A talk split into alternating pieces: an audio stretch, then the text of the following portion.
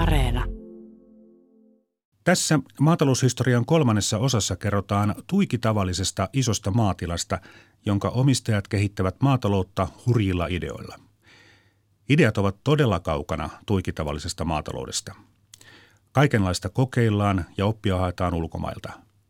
Sivuelinkeinoista tuleekin se pääelinkeino ja maatilasta kasvaa suuri elintarviketeollisuusyritys.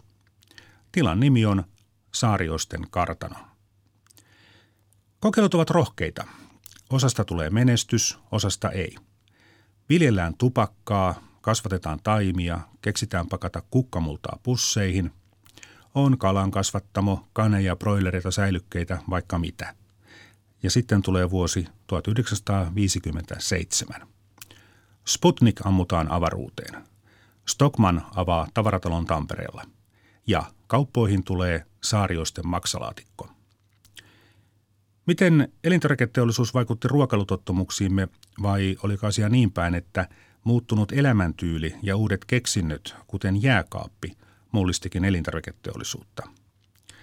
Kaisu ja Leena Avotie ovat kirjoittaneet yhdessä kirjan Saarioinen kartanosta elintarvikekonserniksi.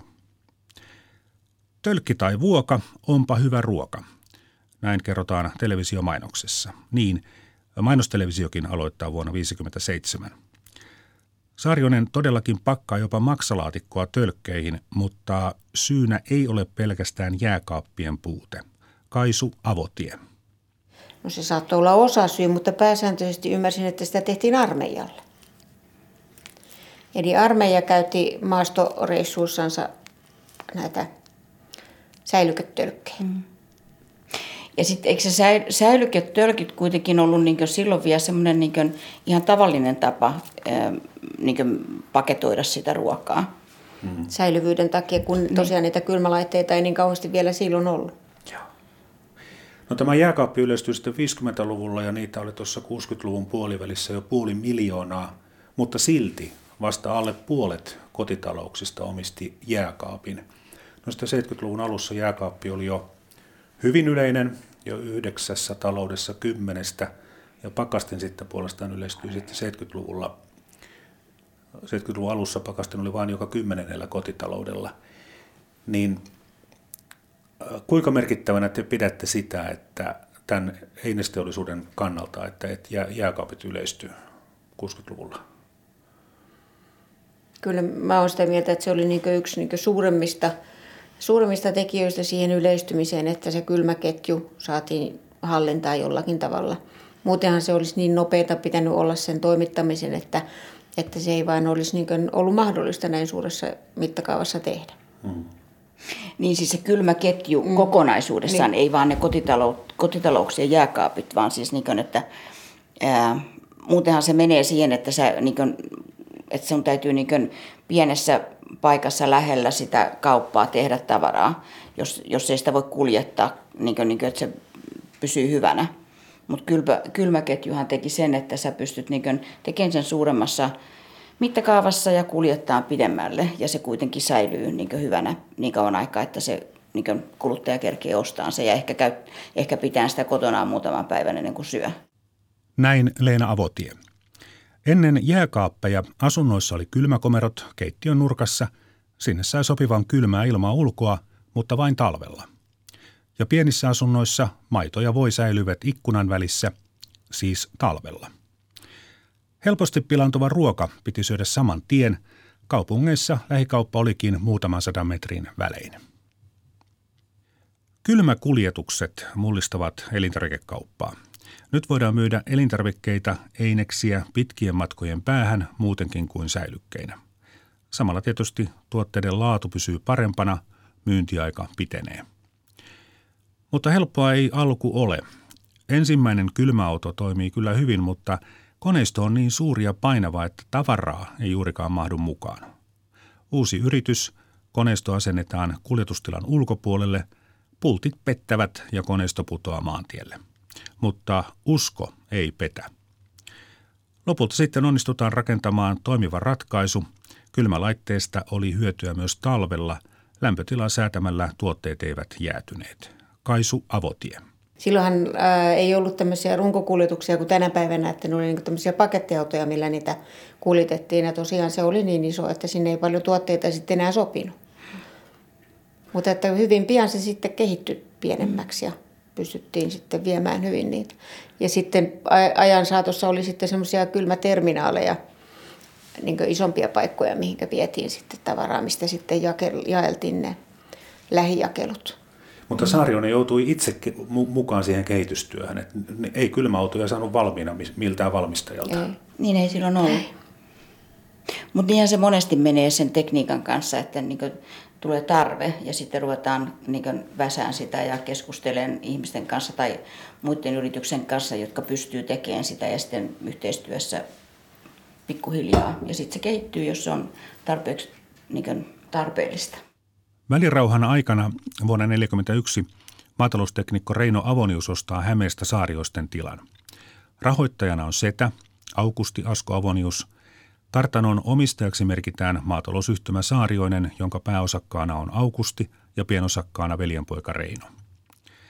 Tarkoitus on, että Reino hoitaa kartanon, koska Augusti Asko Avoniuksella on tarpeeksi työtä johtamassaan huonekaluliikkeessä. Aivan, tämän yrityksen nimi on Asko. Suomi on pieni maa. Myöhemmin Reinon veli Pentti tulee yrityksen johtoon ja hänen tyttärensä Kaisu ja Leena Avotie ovat nyt muiden sukulaisten kanssa yrityksen omistajia. Kaisu Avotie on hallituksen puheenjohtaja ja kauppatieteiden tohtori Leena Avotie työskentelee lehtorina Uppsalan yliopistossa. Mutta silloin taannoin Saarioisten kartanossa on 53 lypsylehmää, nuorta karjaa ja muun muassa 16 hevosta. Tila antaa toimeentulon myös 10 muonamiesperheelle. Herää ajatus, voisiko tehdä jotakin sellaista, joka antaisi työtä tasaisemmin ympäri vuoden. Ja ensimmäinen idea on kasvattaa tupakkaa. Tämä uusi yritystoiminta tarvitsee paitsi rahaa myös ammattitaitoa. Reinon pikkuveli Pentti menee Ruotsiin tupakkatehtaaseen töihin ja opettelee alaa.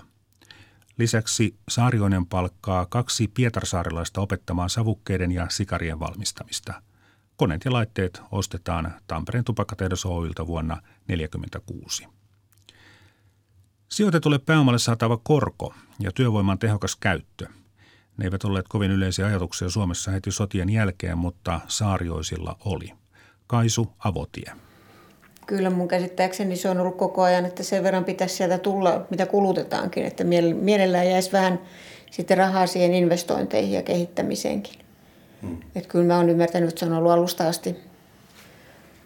asti aika kirkkaana mielessä. Mutta silloin sotien jälkeen musta tuntuu, että oli myös tärkeä juttu se, että sitä ympärivuotista työtä sai. Että sitä niin kuin ehkä ajatteli myös sillä tavalla, että on se tuotto tietysti tärkeä, mutta että niin kuin halutaan myös niin kuin työllistää, keksiä uusia juttuja niin kuin ympäri vuotta niille ihmisille, jotka siinä yhteisössä silloin oli. Joo, muonamiehiähän oli aika paljon silloin, että se oli se muonamiehen perhe, joka piti sitten elättää. Et tietenkin kun alussa oli niitä lehmiä, niin karjakoita tietenkin tarvittiin jonkin verran, mutta ei sitten aina ollut sitä työtä niin kuin kaikille perheenjäsenille ympäri vuoden. Ja sitten mä ajattelin, että tupakassahan oli myös semmoinen juttu, että kun se oli silloin sotien jälkeen, niin kun tupakkaa ei ollut täällä, niin kanssa mietittiin sitä, että kannattaisiko ruveta tekemään jotakin semmoista, mitä ei Suomessa ole nytten. Saarioisten historiassa on lukuisia esimerkkejä siitä, että pyritään tekemään jotakin tuotetta ensimmäisenä tai ensimmäisten joukossa. Ja näin tietysti sitten saadaan markkinoita haltuun. Ja yksi innovaatio oli myydä kukkamultaa pusseissa. Humustehdas rakennettiin 1948 ja tässä kirjoittamassanne historiikissa Saarioinen kartanosta elintarvikekonserniksi kerrotaan, että mullan myyntiä pusseissa pidettiin höpsönä ajatuksena. Kyllä, se oli siihen aikaan, kun ei ollut mitään multaa. Et multa vaihdettiin silloin, kun lumet oli sulanut ja maasta sai multaa kukille. Eli niin sehän syntyi sillä lailla, että Reino setä mietti yhtenä aamuna, että onpa hirveän näköiset rehut tuossa ikkunalla ja että mitä hän niillekin tekisi. Sitten meillä oli oma turvesuo siellä meidän mailla ja siitä lähti ajatus sitten mullan pakkaamiseen. Ja se kuitenkin otettiin vastaan ihan myönteisesti. Toisaalta voi olla, että jos vanhanaikaisesti ajatellaan, niin miksi ostaa multaa jossain pussissa kaupasta, kun sitä saa ihan itsekin kaivamalla? Niin sen takia se varmaan kuulostikin hassulle silloin. Ja se oli varmaan sillä aikaa kanssa, että monethan asuu silloin, eihän kaupungissa asunut niin paljon väkeä vielä silloin. Monet asuu maalla, ja maallahan on multaa siitä vaan poimia. Sehän on niin tavallaan semmoinen rajaton niin resurssi. Mutta muillakin oli se sama ongelma, että helmikuussa ne kukat näyttää aika surkealta siinä, että sitten kun sen sai aikaisemmin, niin ne kukat sai näyttämään paremmalta sitten nopeammin. Ja humushan teki myös sen, että sehän niin ravitsi niitä kukkia enemmän. Joo. No tarinan mukaan eräs kauppias sitten soitti poliisille, että täällä on yksi hullu mies, joka kauppaa multaa pussissa, tulkaa hakemaan hänet pois. Joo, tämä on ihan tosi juttu. Mm. Humustehdas rakennetaan 48. Tämä multabisnes on pitkäaikainen. Saarioinen lopettaa sen vasta 1990. Ja tupakkatehtaan historia ei pääty siihen, kun ulkomailta alkaa taas saada laadukkaampaa tupakkaa, vaan Saarioinen tuo USAsta ja Turkista virginialaista ja tekee siitä kalliimpia valmisteita. Parhaimmillaan tupakkatehtaalla on töissä 70 henkeä. Ja tämä liiketoiminta kestää tasan 20 vuotta. Toiminta lopetetaan, kun kilpailu on kiristynyt. Herää myös ajatus, voisiko viljellä jotakin arvokkaampaa kuin ruista. Päätetään perustaa taimisto. Reino Avonius lähettää vuonna 1945 tanskalaiseen lehteen ilmoituksen, jossa hakee puutarhureita. Taimistolla sitten tuotetaan marjapensaita, hedelmäpuita, koristepuita sekä monivuotisten kukkien taimia. Taimiston alkuvaiheessa suurin tuoteryhmä on omenapuut, joita tuotetaan 150 000 kappaletta vuodessa. Paitsi, että Saarioisella on rohkeasti aloitettu kaikenlaista uutta, vaikkapa kalan ja kanin kasvatusta, niin on myös lopetettu, kun joku tuote ei ole enää menestynyt odotetulla tavalla. Onko tämä ollut yhtiön perusajatus? Rohkeasti kokeillaan uutta ja lopetetaan sitten, jos se ei toimi. Kaisu Avotie. No varmaan siinä alussa ainakin oli se, että rohkeasti kokeillaan kaikkea, mitä niin kuin keksitään, että millä sitä maataloutta saataisiin eteenpäin. Eli ihan Reino Sedällä ja sitten hänen sedällänsä Asko Avoniuksella oli tämmöinen kulta-ajatus, että maataloutta pitää kehittää.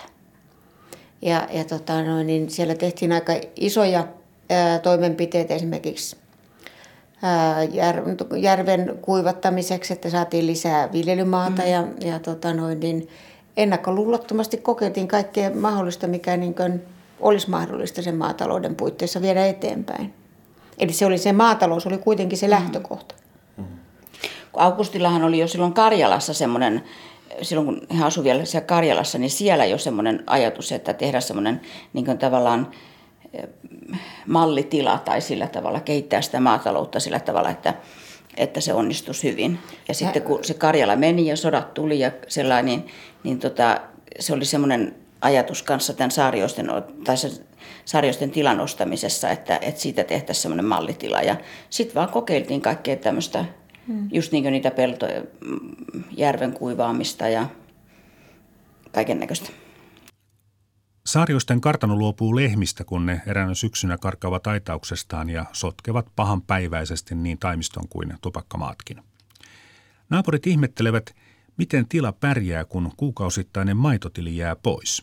Mitä tehdä tyhjälle navetalle?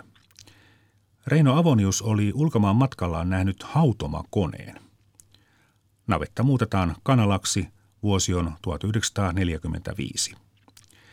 Kadanpoikia myydään siitoskäyttöön ja hyvin munivia nuorikoita maanviljelijöille. Tässäkin bisneksessä osaamista pitää hakea ulkomailta. Työntekijöitä lähetetään ulkomaille oppimaan kanantuotantoa. Tuolloin kanat munivat Suomessa keskimäärin 140 munaa vuodessa.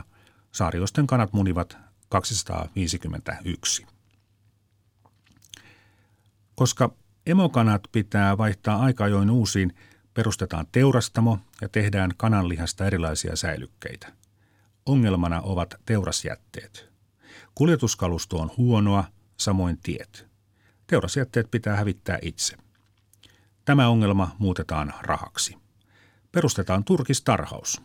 1950- ja 60-lukujen vaihteessa Saarioisilla on Suomen suurin jalokettutarha, jossa on lähes 1000 sini- ja hopeakettua. Tästä liiketoiminnasta luovutaan 70-luvulla. Teurasjätteet saadaan nyt myytyä muille tarhaajille. Vihannessäilykkeiden tuotanto alkaa 1953 punajuurien purkittamisella. Punajuuren viljelyyn varataan aluksi 4 hehtaaria, parhaimmillaan viljelypinta-ala on 400 hehtaaria. Sitten tuotevalikoimaa laajennetaan pikkelsiin, relissiin, mehuihin ja hilloihin. Lisäksi kuivataan ja pussitetaan maustekasveja, kuten tilliä. Einisten kysyntä alkaa kasvaa 50- ja 60-luvuilla. Yksi syy on naisten työssäkäynti. Se lisää helpon ja nopean ruoan kysyntää. Toinen syy on kaupan kehittyminen. Itsepalvelumyymälöiden yleistyminen lisää pakattujen tuotteiden kysyntää. Elintarvikkeita myydään entistä vähemmän kaupan tiskin takaa. Ostaja ottaa valmiin pakkauksen itse hyllystä.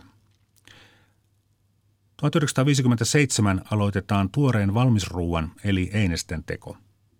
Ensimmäiset ovat maksa, lanttu- ja porkkanalaatikko, lihaperunasose ja makaronilaatikko, kaalikääryleet sekä Italian peruna- ja punajuurisalaatti. Tuotannon alkuaikoina kehitetään myös Lindströmin piivit, lihapyörykät, veriouhukaiset ja vispipuuro. Mutta miksi laatikoiden teko alkaa juuri 57, eikä vuotta pari aikaisemmin eikä myöhemmin? Kaisu Avotie.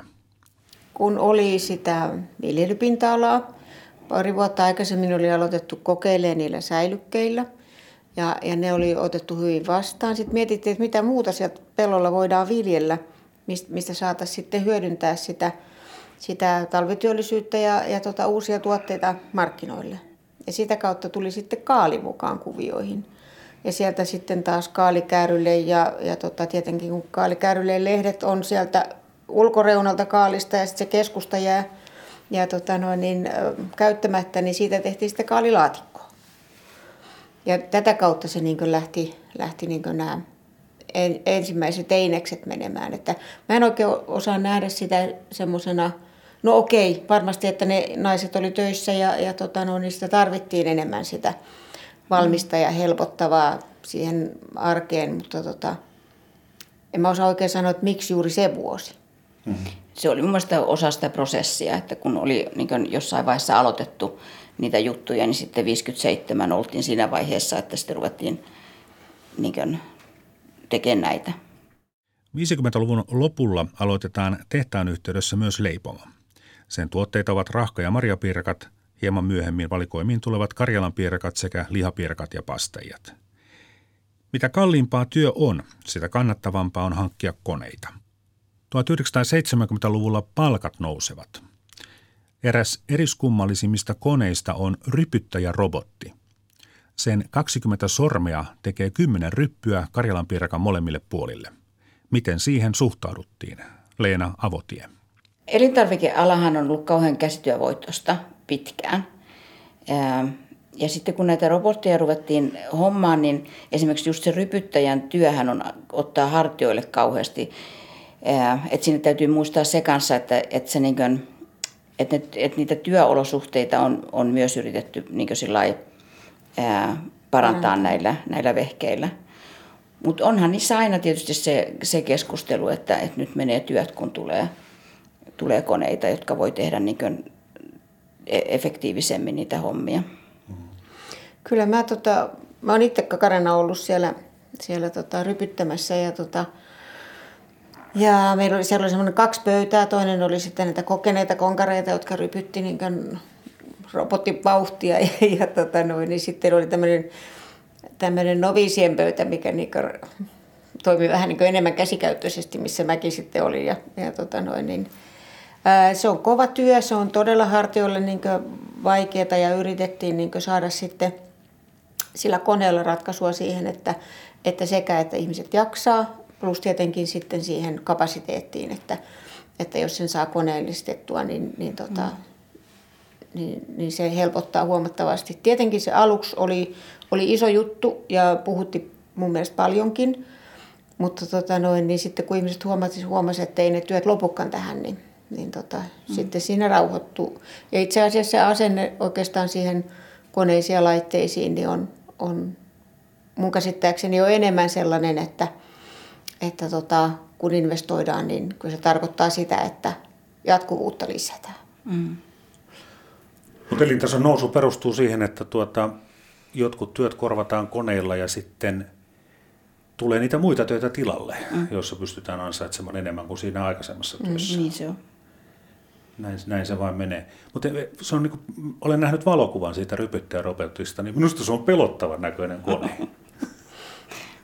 Joo, no se on mielenkiintoinen. Nyt rupeaa olemaan jo. Toimiko se niin, että sieltä ikään kuin tuli sormet niin kuin pöydän alta reijistä, ja sitten ne sormet sen jälkeen taipuivat? Ne meni tällainen yksi kerrallaan. Yksi kerrallaan sitten tuli siihen. Se oli vähän niin kuin iso hämähäkki. Just vähän siihen malliin. Kun nämä einekset tulevat sitten markkinoille, niin moni suhtautuu niihin hyvin kielteisesti. Oli semmoista ajattelutapaa, että kunnon äiti tekee perheelle ruuat itse. Ja sitten lisäksi epäiltiin, että ovatko ne valmisruuat edes kunnon ruokaa. Ja näin siitä huolimatta, että esimerkiksi saarioisten eineksethän ovat perinneruokia, erilaisia laatikoita. Ja vieläkin mainonnassa korostetaan sitä, että einekset ovat äitien tekemää ruokaa, niin jatkuuko tämä henkien taistelu edelleen? Jatkuu. Kyllä. Mun mielestä siinä on niin kaksi semmoista ajatusvirtaa. Se toinen on se, että niin syyllistetään naisia siitä, että ne pääsee liian helpolla. Ja sitten se toinen on se tietysti, että se laatu, niin kuin, että mitä siinä on siinä tavarassa. Niin on ollut kauheat polemiikit niistä lisäaineista ja sillä tavalla. Mutta saarioisten tuotteissa on ollut aika vähän niitä lisäaineita siis nyt koko ajan. Suola on lisäaine. Niin sitä niissä on. Niin. Just. Mutta muuten ne on tehty ihan samalla lailla kuin kotona tehdään, vähän isommissa kattiloissa vaan. Mm. Ja minusta oli aika syvällä tämä. Mä olin lääkärissä käymässä äitini kanssa ja niin hän sitten kyseli, että mitä äiti syö ja noin. Sitten tietenkin sanoi, että kyllä meillä sitä äitien tekemää syödään. Mm. Niin se katsoi hyvin pitkään se lääkäri, että pitäisi nyt vähän itsekin tehdä. Just. Ja. Ja sitten sanoi, että onko sä kertaakaan lukenut niitä tuoteselosteita. Että siis se on niin syvällä, että niissä on niitä säilöntäaineita tai jotain E-koodia sinne tänne. Niin pitäisi joskus tavata se sisällysluettelo ja katsoa, kuinka paljon siinä oikeasti siinä valmisruuossa on. Tuo on ihan eri asia puhua jostain limpsasta tai sipseistä tai tämmöisistä tuotteista kuin oikeasta ruuasta. Saarioinen haluaa kasvattaa isokokoista, liharotuista kananpoikaa. Uusille roduille on vaikea saada maahantuontilupia. Avuksi tulee Valkeakosken patruuna Juuso Walden. Hän antaa paperitehtaan arkkitehdille toimeksiannon tuoda munia Englannin matkalta. Erä juuttuu tulliin. Walden yrittää uudelleen. Keväällä 1958 hänen jalkapallojoukkueen matkustaa Englantiin ja Walden pyytää, ja kun Walden pyytää, niin se oli pyyntö vaan käsky, kutakin pelaajaa tuomaan 4-50 munaa mukanaan. Tämä onnistuu. Seutulan kentältä munat viedään heti hautomoon. Laillisestikin lopulta sitten uusia kanarotuja saadaan. Murealihaiselle kananpojalle pitää kuitenkin keksiä uusi nimi, jotta sitä ei sekoitettaisi sitkeälihaiseen munituskanaan. Reino Kettu ja Leena Avonius keksivät nimen Broiler. Broil tarkoittaa pariloimista. Nimi patentoidaan saarioisten käyttöön, mutta vuosien kuluessa siitä on tullut yleisnimi. Mainehaitta ja brändi eivät ole mitään uusia asioita liike-elämässä. Saarioisilla kasvatetaan myös kirjolohia ja kannattavasti, mutta se lopetetaan, koska yritys pelkää, että siitä voi tulla mainehaittaa. Käytiinkö tästä kova keskustelu yrityksen sisällä, on kuitenkin aika kova päätös luopua kannattavasta toiminnasta vain varmuuden vuoksi. Kyllä sitä jonkin verran keskusteltiin ja melko pitkäänkin mietittiin, mutta kyllä se näytti niin kuin siltä, että silloin puhuttiin kauheasti mediassa sitä, että kuinka kalanviljely ei luontoystävällistä toimintaa. Ja niin se oli yksi mainehaitta niin sillä puolella. Plus sitten, että kun me viljeltiin tai kasvatettiin niitä kaloja tuolla järvivedessä, niin siellä oli vähän ongelmia siinä kasvatuksessa, koska kesäsin, kun oli hellekausi, oli liian lämmintä. Varsinkin ne hautomot, niin siellä saattoi tulla isojakin ongelmia siitä, että pikkukalat kuoli tai eivät kasvaneet sitten, kun oli liian lämmintä. Et nykyäänhän ne kasvattaa tuolla vuonoissa, missä on kylmää merivettä, niin sehän on niin kuin kalan kannalta parempi vaihtoehto. Et kyllä siinä niin kuin useampi asia tietenkin vaikutti siihen, että se lopetettiin, mutta maineasia ei ollut niin kuin se pienin asia. Mm. Heti sotien jälkeen pula-aika jatkuu. Tapana on tehdä kaikki itse, mitä voidaan ja osataan. Mutta sitten tilanne muuttuu. Saarioisilla myynnin arvo kasvaa kuusinkertaiseksi 60-luvun aikana. Erityisen kovaa kasvua on valmisruuissa. Kouluissa siirrytään eineksiin. Vuonna 1967 kouluhallitus päättää, että kouluaterian pitää tyydyttää keskimäärin 1/3 oppilaan päivittäisestä ravinnon tarpeesta. Ruuan on oltava muutakin kuin lusikalla syötävää. Tuon ajan koulukeittiössä oli välineet tehdä puuroja ja vellejä, ei paljon muuta.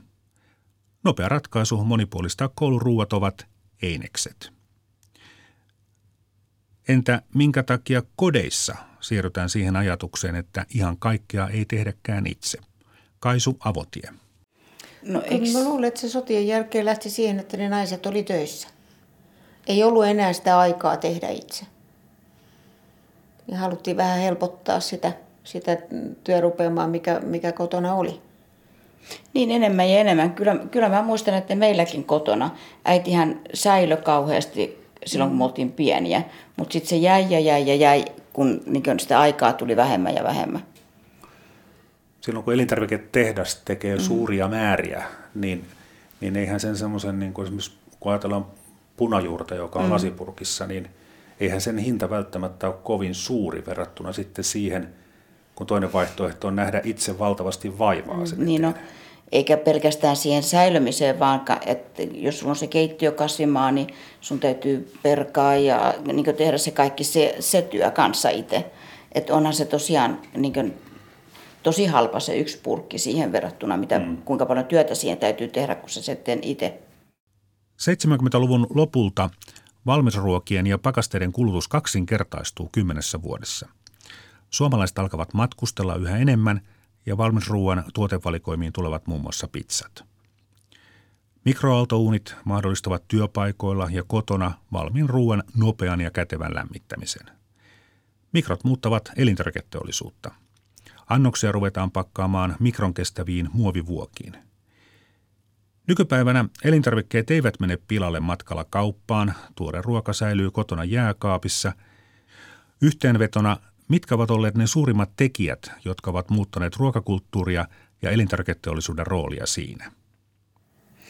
No eikö mun mielestä siis teollistuminen, yhteiskunnan teollistuminen ja se, että muutetaan maalta kaupunkiin, sehän on tehnyt aika paljon kuitenkin sen, että naiset on töissä, on vähemmän aikaa niin kuin just niihin puutarhoihin ja säilyttämiseen ja kaikkeen semmoiseen. Ja arjessa on niin kuin tavallaan aika kortilla sillä tavalla. Ja sitten tietysti niin kuin tämä kylmäkuljetus ja kylmäketjut ja jääkaapit ja semmoiset on tietysti vaikuttanut niin kuin tosi paljon. Mm. Ja nyttemmin sitten se, että matkustetaan niin paljon ja maailma on niin lähellä. Että sitä kautta tulee sitä uutta makumaailmaa sinne ja niitä trendejä vaikka kuinka hirveästi. Ja elintason nousu myös, että on, niin kuin, on varaa kokeilla vähän enemmän juttuja kuin aikaisemmin. Mutta onko se nopeus ja helppous, ne ovat edelleen ne asiat, jotka ovat olleet silloin ja ovat nyt? Niin ei se sillä tavalla mun mielestä pääjuttu on, mutta siis niin kuin, onhan se nopeus ja helppous niin kuin suuri osa niin kuin tavallaan sitä arkea, arjen ruoan laittamista. Ja niin kuin sanoit, niin sitten viikonloppuun satsataan enemmän ja tehdään sitten niin kuin from scratch, että se on enempikin sitä, että sä teet kaiken sitten itse. Ja onneksi täytyy sanoa jo, että ihmiset käyttää aika paljon puolivalmisteita ja semmoisia, että joko tuunaa sit itse valmista tai sitten käyttävät erilaisia komponentteja, mistä tekee. Ettei tarvitse ihan lähteä alusta juuri.